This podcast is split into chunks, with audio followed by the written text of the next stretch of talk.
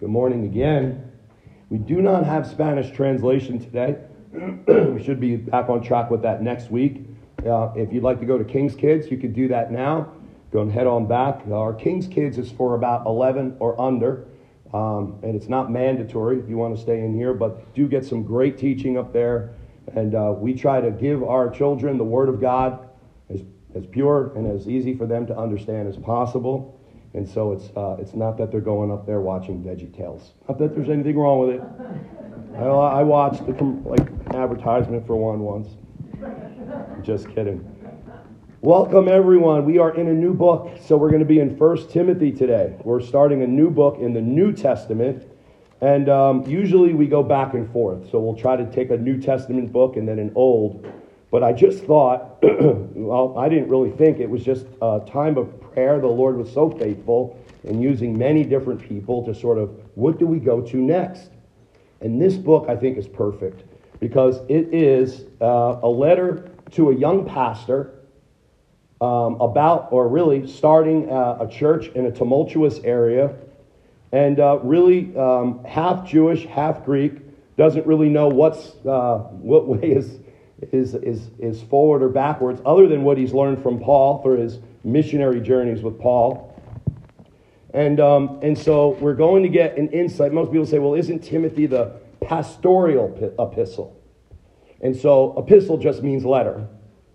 Pastoral means that Timmy was a pastor. And so Paul rose him up and started to disciple him. We read that in the book of Acts. If you want to know all about the epistles and all the books after the book of Acts, read the book of Acts because it talks a little bit about all the, letters here and there, Philippi and Ephesus, which we're going to talk about today. And, um, and Paul is, uh, had picked up Timothy on his second missionary journey. He met him on his first missionary journey, but he was too small, he was too young. And so he took him after that, and he really discipled him. So today is I'm going to give you an overview of the book of the first of, First Timothy. So it's going to be a, a light sort of sketching over the book, but I think even in this light little sketching, the theme of the book fits perfect, I believe, for where we are as a church and for where we are uh, in leadership, because we really don't have a lot of leadership here at our church. We have great leadership, no, I'm not trying to say me, but in other words, we have great leadership like we have three or four guys that have stepped up and love the Word of God. But God is in the business of disciples. And so it's always moving. And if you've been at, you came to our membership and congregation meeting, we talked about this that this is our job as a church to dig into the Word of God, to let it transform us, and to get discipled and then to replicate. And so, even though this is a pastoral epistle, it's very much applicable to everyone, especially um, those that are in small fellowships, because that's what all these fellowships were in the very beginning. So, we're going to read about 1 Timothy today, and I do want to springboard off the first two verses, because I do believe that they are, they are continuous, they blend in uh, Paul is always very specific. He just doesn't say things to say them. He says them very specifically in all his letters. They tie in. He uses a lot of run on sentences, but he makes very much sense. So here's 1 Timothy, verse 1 and 2. It says, Paul, an apostle of Christ Jesus, according to the commandment of God our Savior, and of Christ Jesus, who is our hope to Timothy, my true child in the faith, grace, mercy, and peace from God the Father and Christ Jesus our Lord. And this is very similar to many of Paul's other greetings, to the other letters. Similar, not exact, similar. I believe he caters them to each one. Now, to give you, I was trying to think, how could I give you a good idea of what Timothy was going through? Well, I was suckered one time into coaching my youngest son's flag football team. Now you may say, all right, no problem. But when I say young, I don't mean like 11, 12, or 8 and 9. I mean, four, five, and six. Now, I don't know if you've ever herded stray cats, but that's what it's like. Cats all over the place, trying to get them onto a field and play football. And but the funny thing was is I didn't know that's what I was getting into. I just simply checked off the little box on the registration form that said I would help assistant coach if I was available. So when I got there, I went to the field in East Windsor and there was just hundreds and hundreds of kids. East Windsor has the largest flag football league I think around. And the, they just started that year with this young, young division, four to six years old. And so when I got there, there was about 28 four to six year olds. And there were no parents at all, no dads, no moms that were able to coach other than me. And so the first couple practices were crazy because what they did is they gave me all 24 kids.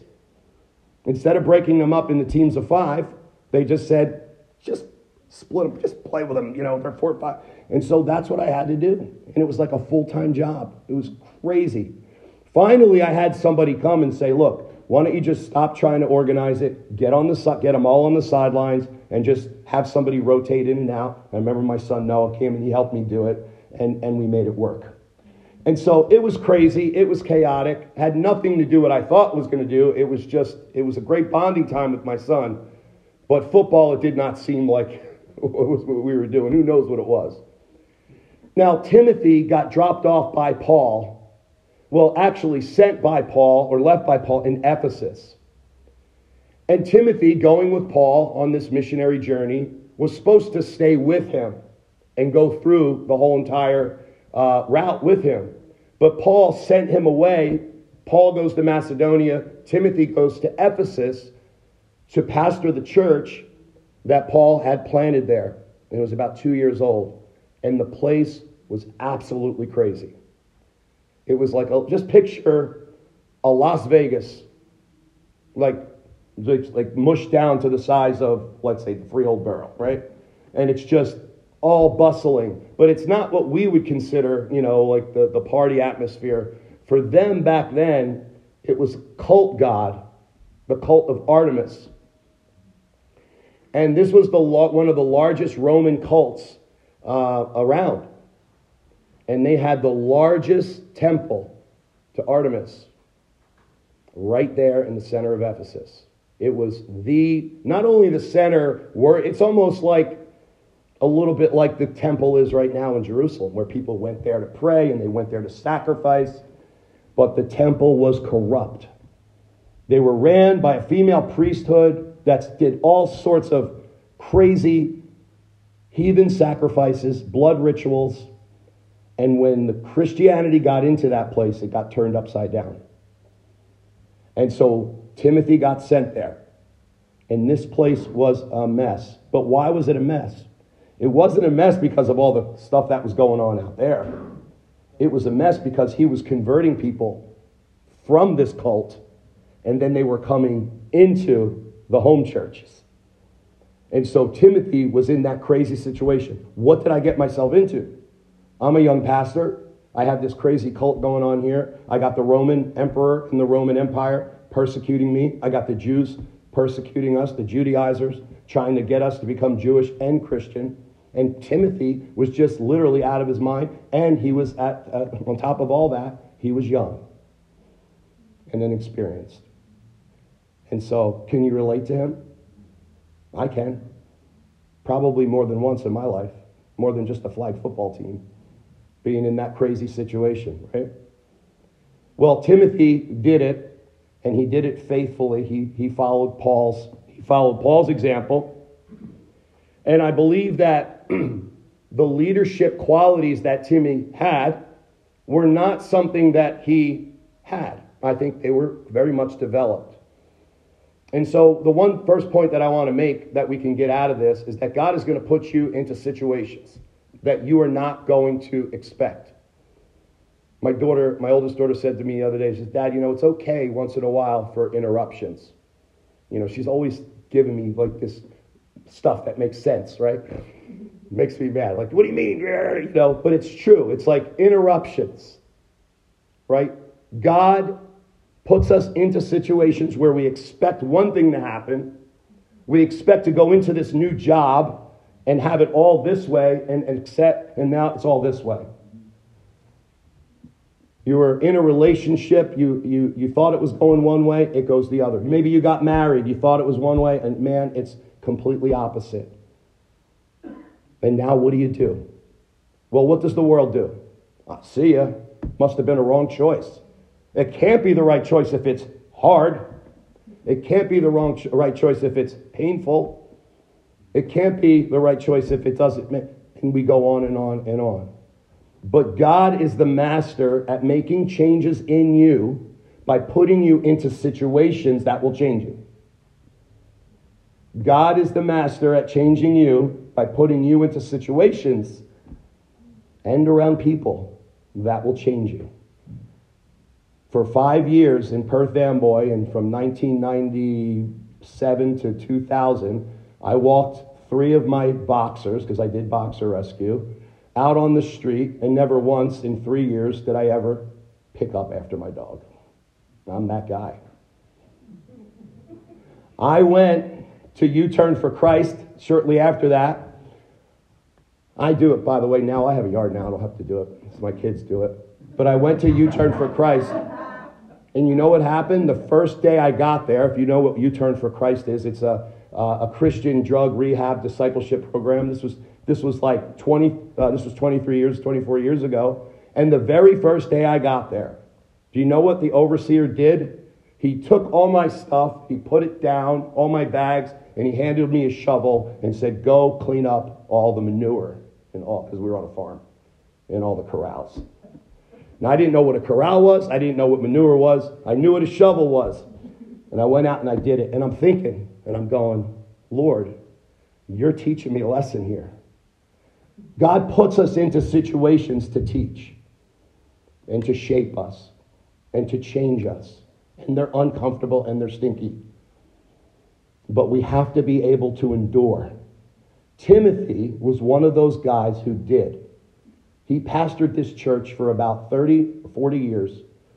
And as, the, as history says, legend, again, this isn't scripture, but he was martyred for um, trying to break up, right? Break up physically, okay? out there on the street a parade or a celebration to the god of Artemis, and he was killed. He was martyred. So Timothy stayed and he endured. I'm not trying to say, well, we're going to all get martyred, but that's what we we this is our our business in Christianity is death to self and alive to God. So we have to be ready for anything. But Timothy, he what he went through it and he endured. And so I see this right now for us as a church I see this great because this is what's going to make us effective in the kingdom. Not just becoming shaped and not just becoming, um, you know, conditioned by our trials, but it's going to make us um, effective in the kingdom because it applies to all areas of life. It's not just church stuff, it's not just ministry, but it's everything you do in your life that God is involved in and working and to bring it. And so, this for our church is what we need. It's not just Sunday service, it's not just Sunday centric. Let's go to church and let's leave. No, we're believers. We're right here is the pit stop. We're here to refresh and to worship the Lord. And then we leave here, and that's when our Christianity goes into high gear. Meaning, presence with the Lord, serving the Lord, being the church. And that's what Paul is so concerned about. Timothy, Please stay faithful, my true child. Stay faithful to what you're doing here. He's encouraging him. And, I'll, and I'll, we're going to get to how in, in one second specifically. But it's Paul who's encouraging him, the Apostle Paul. Does everybody know who the Apostle Paul is? He wrote most of the New Testament, and he was imprisoned many times, he was beaten many times, he suffered many trials. So when Paul writes you a letter and you're in a bad situation, you really don't have much room to complain. And when we're in that situation and we read Paul's letter, we don't have much room to complain either. I'm not saying we should be happy and go, oh, yes, Lord, I love all these trials, but know that if you're in it, you it's because you're in it. That's a great place to be. You want to skate through life? Timothy, you want to have a seeker sensitive, uh, you know, huge megachurch where everything's great and make sure your airplane uses unleaded fuel and all this stuff? No. He's not telling them that. He's not telling no, he's, he's giving them hardcore nuts and bolts, right? This is a small, tiny fellowship. That's not what his goal was. But he was, Paul was giving it to him because he was the man who could speak that. Paul was in prison, wasn't in prison now, but he had been in prison. He's going back to prison. And so, this blurb that Paul is saying, Paul, an apostle of Christ, according to the commandment of God, our Savior, our hope of Christ, Timothy, my true child, grace, mercy, peace. Who's listening to this, right? When, that, when he's reading it? The churches that Timothy is over. Maybe it's just a couple house churches. But you got Timothy going up there probably all young and scared, and all the you know the old guys, uh, or, you know the old theologians out in the audience are like, oh, what's he going to say now? You know, you know, well, uh, and they start hearing Paul talk to Timothy like he is something. Paul is giving this man authority. So Paul wrote this introduction very specifically so the people there could know that Timothy was God's man and Paul's man.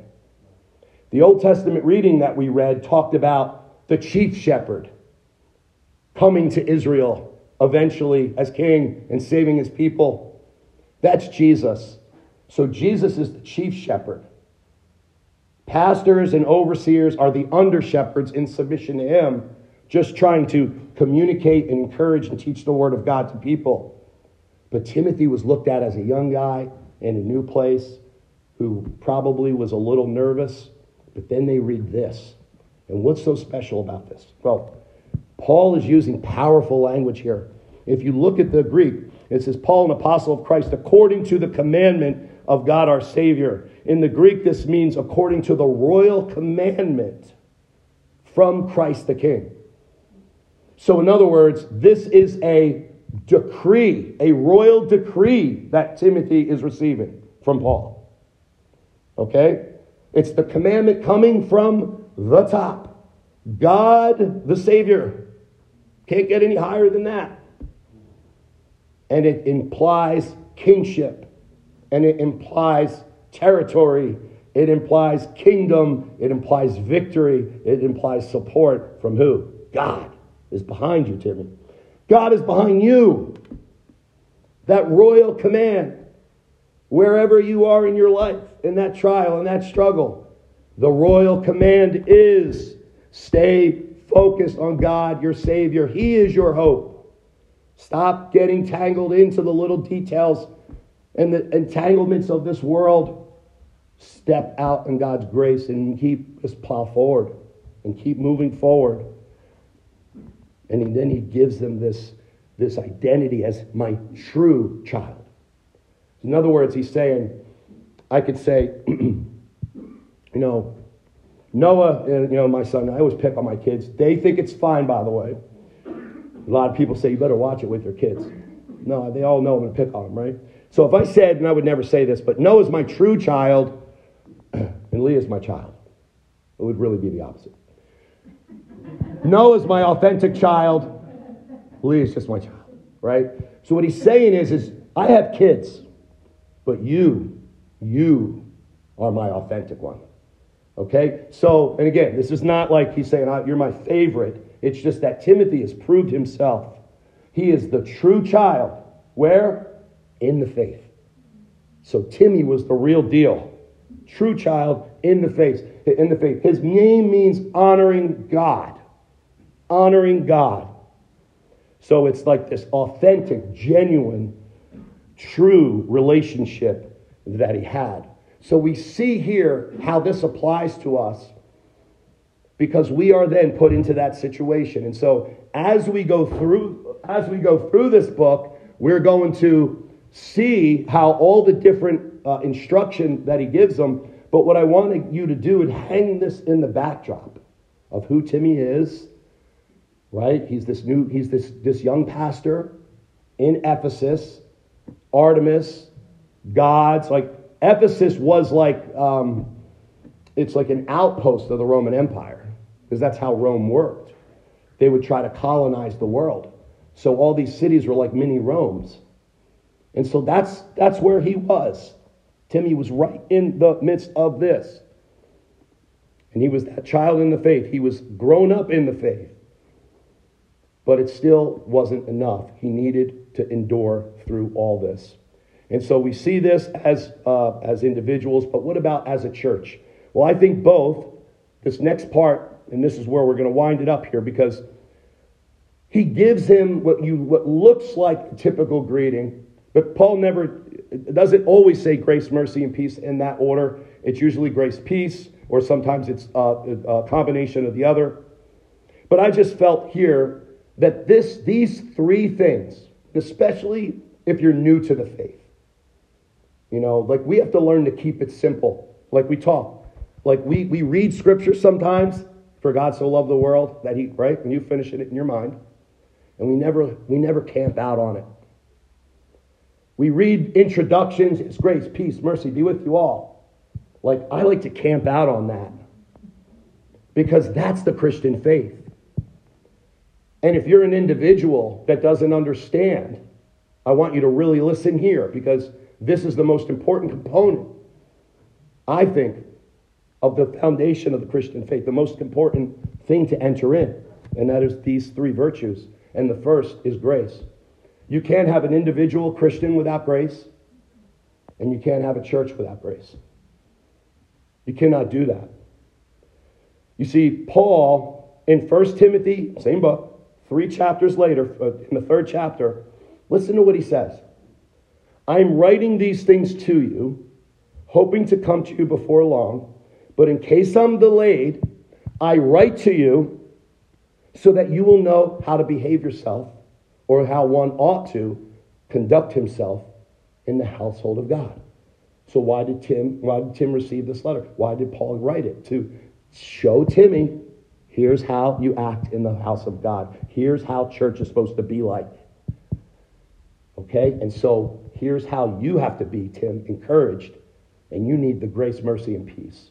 But your church, the foundation of your church, must be the same thing. Now, it is the grace of God that saves us. Now, what is just grace? Is grace God saying to me, is, is, is, is Paul saying, hey, Timothy, I want you to have grace in your church? And uh, that means, like, just have everybody, you know, work their way as much as they can and as hard as they can for God. And then God will meet them wherever they at, wherever they're at, and he will save them halfway. In other words, you do your best and God will finish the rest. Now that may be good for us for our lives as a Christian, right? If I'm going to say, I'm going to try to be the best pastor I can. I'm going to do my best, and I can say God is going to fill in the blanks and his grace is going to cover me. Everyone agrees with that, right? That's not crazy. But when it comes to salvation, it's not like that. And there's where the big mistake is. Because a lot of people take grace and they smear it with works. Meaning, well, I, my salvation is by grace, but I get that grace by feeding the poor, doing good deeds, being nice, making up for my wrongs, going to church. That's called um, works based salvation, as we know. And what, those things are okay to do, but it comes from an intention like, I'm really scared now because I messed up. My conscience is telling me I did wrong. So I'm going to do two things right because I did two things wrong, and that should cancel it out. But God says that doesn't work. And the reason why is because of sin. And sin was in this church. And Timothy could have looked at those people coming out of that cult and could have been legalistic and hammered them and started putting all regulations on them. You better dress like this. You better walk like that. You better not do this. You better not do that. If you're to, that's not how it works. Timothy, have grace. Grace is unmerited favor, undeserved favor.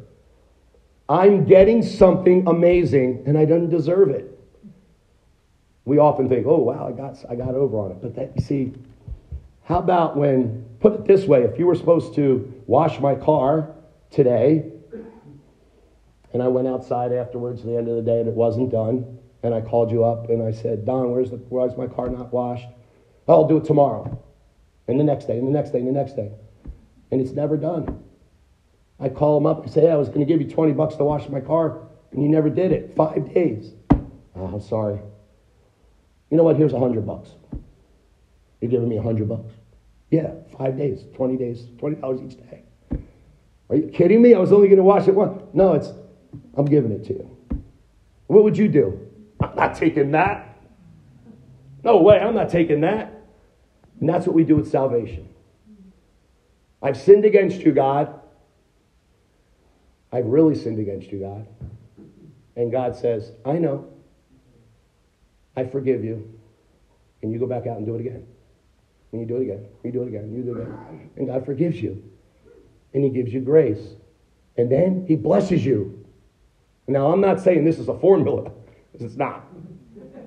I'm saying that this is how loving God is in, his, in the context of His grace. As sinners, we have loved Him not. We have hated Him, the Bible says. We were His enemies. And that in the status of enemy is when He died for us. He didn't go, oh, they're my enemy, but they're going to love me someday. So let me focus on the love that they have for me, and I'll die for them now. No, He said, they're my enemies. They hate me. They're crucifying me, and they would have all done it. And man, I love them. That's grace. So your salvation is by grace. And what does this mean? That God opens your heart and doesn't, not surgery, but you know in your conscience that you've sinned. You know that you cannot do anything to overcome that, no matter how holy you are, or what church you belong to, or how many times you come. You know that's not going to work. And then there appears something in your eyes, and your maybe something that you see in the mind, in the eye of your mind. You see Christ. You see what he did. You see his death on the cross. You say, He died and bled for me, and I don't deserve it. And he says, Exactly. That's love. He loved. And so now you say, I don't want to live like this anymore. I don't want to be a God hater. I want to trust Christ. And then you stop sinning. You stop hating. You stop loving your sin. You don't stop sinning. Sorry.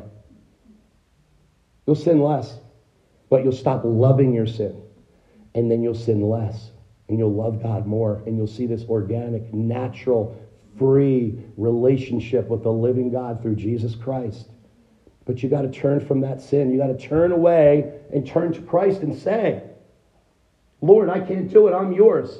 My salvation rests in your hands. And when you do that, Jesus promises that he will save you. He makes you born from above you'll now see the kingdom of God. And so then you understand the concept of resurrection because now you have that new life. He's physically alive, people. He's coming back. That has to be the foundation of this church. Without grace, none of that matters. It's the foundation of grace. The gospel is about grace. And so that has to be it. And that's what we have to give each other. Every one of us here in this church, we all think differently. We have common thinking, but we all think differently. We all have different opinions on different things. We're all passionate about different things. All right? And so we have to understand that when we communicate and when we get together, we have to build each other up in grace, even if we disagree. That's okay. So that's what Paul is when we talk about grace in the church. And it's the same as mercy. Because we will mess up, won't we? You see, Jesus gave us grace. He paid us for the work we didn't do. He saved us where we will pass from this world, and as sure as the skin is on your body right now, you will close your eyes and you will be in the presence of Christ. In bliss, in paradise. That's what Jesus said. And then you'll be risen from the dead with a new body. Okay, so that's what the promise is there to you from Christ. But that is also because of his mercy. You see, because grace is, is, is, is basically getting what you don't deserve. But mercy is not getting what you do deserve. You deserve punishment for your sins. A judge is a bad judge if he doesn't judge with justice and punish those that deserve it. But Jesus took that spot for us. And so, therefore, God's justice and his love can meet at, in Jesus, where other, nowhere else could that have ever happened. It's contradictory almost. But Jesus made it not. And so we have this, we have this grace, we have this mercy, not getting what we deserve. I'll tell you right now, this is critical, not only obviously in the church, but in our families, in our homes, in our spouses, and our children. If you're walking around giving everyone in your life what they deserve, you're a miserable person. Let me say that with all due respect. But if you walk around being unoffended, and I'm not saying I have this down, but this should be our goal. We should walk around, live our life, trying to be unoffendable, not get not let people offend us with everything we hear. Everything we hear has got to No, that's not it. Let's let's give mercy. Let's give the benefit of the doubt. And even when we do hear that slander, God died for that sin. So we, I know it's not easy, but this is what we have to work for, right? The grace and the mercy in our lives, grace, mercy in our church, and finally peace. Right? Well, it says peace last. And I love that. That's one thing Paul's always consistent with. He never says to Timothy, my true child, peace, grace, and mercy, or peace and grace. He always says grace first. Why? Because you can't have the peace of God unless you have the grace of God. Now, what is peace of God? Well, first, there's two forms of it here, right? You have peace of God, or really peace with God. See, when Christ comes in your life, God is He the, the all the sins you've ever created or ever sinned on, ever uh, committed. I'm sorry, from beginning to end of your life, they're wiped out by the grace of God.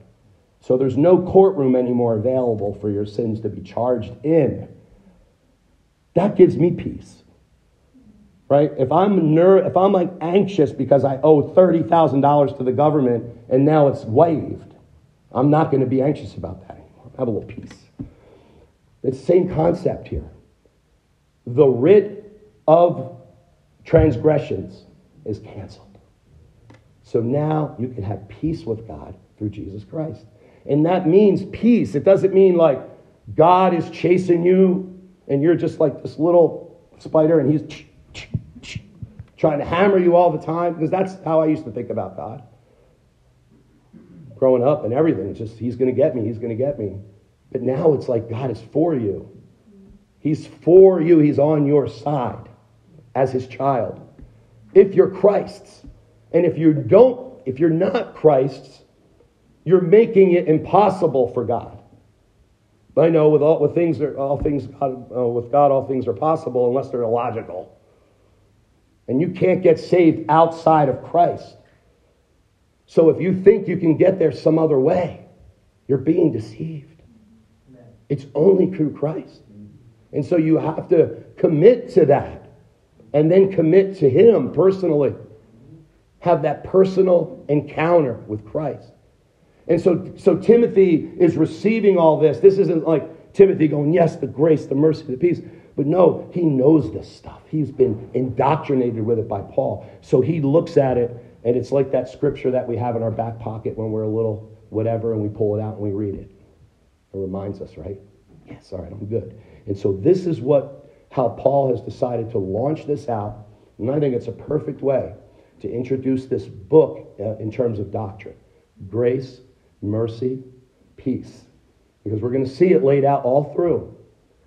And I have to tell you, there's going to be some controversial things through this book. Read it. All right, we're going to go through, uh, we talk about in chapter 2, we talk about who to pray for. All right, and, and, and we have some controversial things in there. Should we pray for everybody? Yes, but there's other controversial things in there. Let's see if you can pick it out. Of course, we have uh, women where do, is, are they allowed to preach? Or why not? Or why? What about deacons? Okay, we talk about that. We talk about the qualifications of leadership, how to deal with apostasy, how to deal with those that are widows in our church and orphans, which is so important. And of course, motivation and encouragement for leaders. But this is all for all of us. Because Christian leaders aren't people with these spec- special, supernatural, you know, like NFL uh, genetics. No, it's just the opposite. God has chosen the foolish things of the world to, to confound the wise. So this here, he's, he's telling Timothy here, he's giving him these instructions, these steps. He needs it. And so read through it. Know that we're going to have, we're going to, we're probably going to get through this a lot faster than Hebrews. Um, but let's pre, let's read this. Let's pray through it. Let's try to picture it as what we talked about through the vision when we talked about that, uh, about getting us ourselves out into the community, utilizing different things that we talked about. Go back to the to the meeting booklet, read through it because this is this is where we got to go with this. And ultimately, it's to glorify, obviously, Jesus. Now, how does this all tie into Jesus? You see, it all ties into Jesus no matter what, but does, do you see the parallel there? Uh, isn't it crazy how Christ, like that the servant isn't above his master? Because really, Timothy is being like Christ, right? Timothy is going into this area, this, this putrid, sin central. Christ came from the throne, the Son of God, and came here to be a man and to live in this cesspool according to where, where, from where he came from. And again, he did it out of love. So meditate on that. Think about these things. Let's pray. Father, thank you for your word. I pray that you would give us grace, mercy, and peace, Lord, as we try to follow this book uh, in, in, leading your church and in how we order your church. And, and Lord, let us do it with grace and, and Father, guide us. I pray, Lord, that if there is anyone here that doesn't know you, Lord, that they would just simply call out to you. They would just cry out to you from their heart, Oh, Jesus, I need you. Whatever, Lord, you're just so compassionate. I know you'll meet us right wherever we are. Thank you, Father, for the death of your Son and our salvation. In Jesus' name, amen.